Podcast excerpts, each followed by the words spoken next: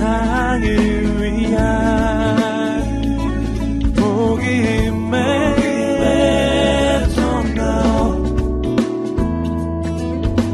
TV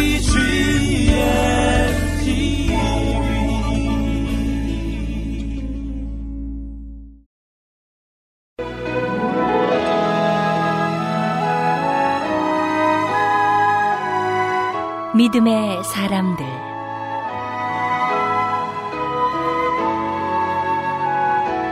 제 1편 주기철 목사 믿음의 사람으로 준비되다.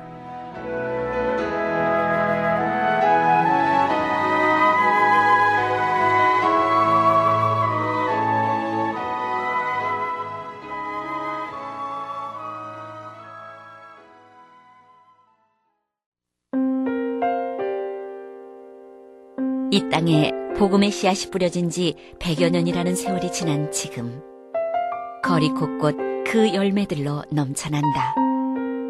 하지만 이 복음의 역사를 거슬러 올라가 보면 오늘날의 이 열매를 위해 치러야 했던 혹독한 고난과 희생의 모습들을 찾아볼 수 있다. 신앙을 지키기 위해 자신의 삶을 송두리째 바쳐야 했던 이들. 믿음의 유산을 남기기 위해 그들이 치러야 했던 대가는 결코 작지 않은 것이었다. 1897년 평양의 부흥이 시작되기 꼭 10년 전 경상남도 창원군의 한 시골 마을에서 주기철 목사가 태어났다. 형님, 아무리 멀어도 같은 조선 땅 아닙니까? 절 꼭 오산학교로 보내주세요, 네? 웅천에서 보통학교를 졸업한 주기철 목사는 오산중학교에 남다른 나라 사랑과 민족 정신의 감명을 받아 형을 졸라 평안북도에 있는 오산중학교로 진학했다. 이 나라를 위해 우리가 무엇을 해야 하겠습니까? 여러분, 지금 이 나라는 우리 민족을 위해 목숨을 바칠 지도자를 필요로 합니다. 오산학교에서 만난 고당 조만식 장로와의 인연은 그에게 나라를 향한 뜨거운 애국심을 심어줬을 뿐 아니라 훗날 그를 평양 산정형 교회로 가게 하는데 결정적인 역할을 하게 된다. 이 모든 게 하나님의 섭리였으리라. 이후 청년 추기철은 연희 전문학교에 진학을 하지만 지병인 안질이 악화되는 바람에 공부를 중단하고 고향으로 돌아가게 되고 그 일을 계기로 그는 생각지 못했던 인생의 새로운 장을 시작하게 된다. 낙향 후 고향에서 3.1 운동을 주도하던 그는 친구와 함께 우연히 마산의 한 교회 부흥회에 참석하게 되는데 자네도 꼭 와야 하네. 하, 부흥회라 처음이지만 왠지 자꾸 마음이 가는걸?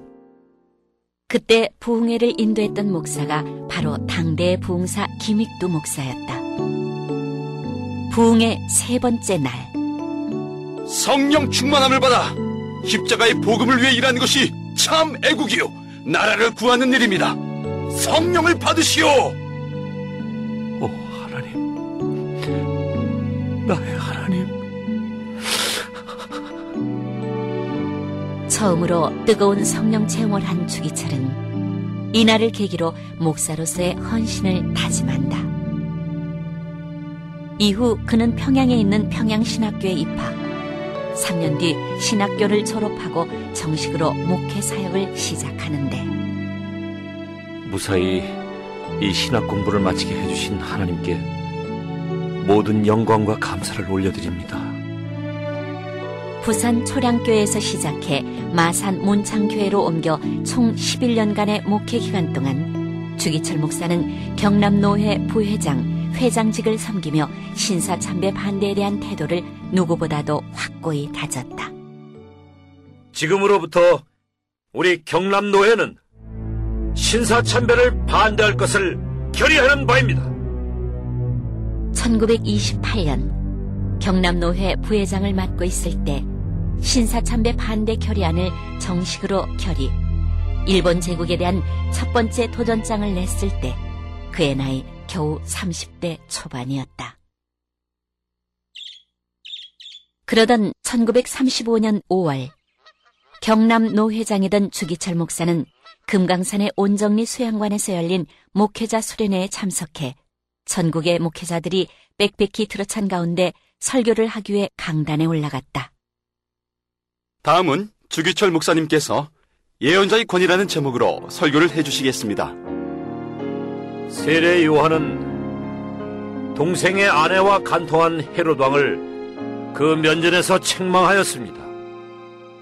죽이고 살리는 고난을 한 손에 들고 있는 임금 앞에서 그 죄를 책망한 세례 요한은 물론 일사각오였고 그 일사각오 연후에 할 말을 다 하였고 그 일사각오 연후에 선지자의 권위가 섰던 것입니다.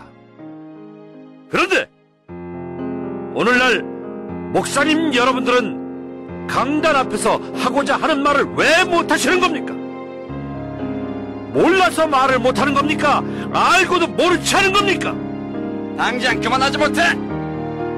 주목사, 그만 입 다무는 게 신상에 좋을 텐데. 뭐 하는 거야? 빨리 연행해! 아, 저, 이- 이러시면 안 됩니다. 이것 보시라오, 목사님들!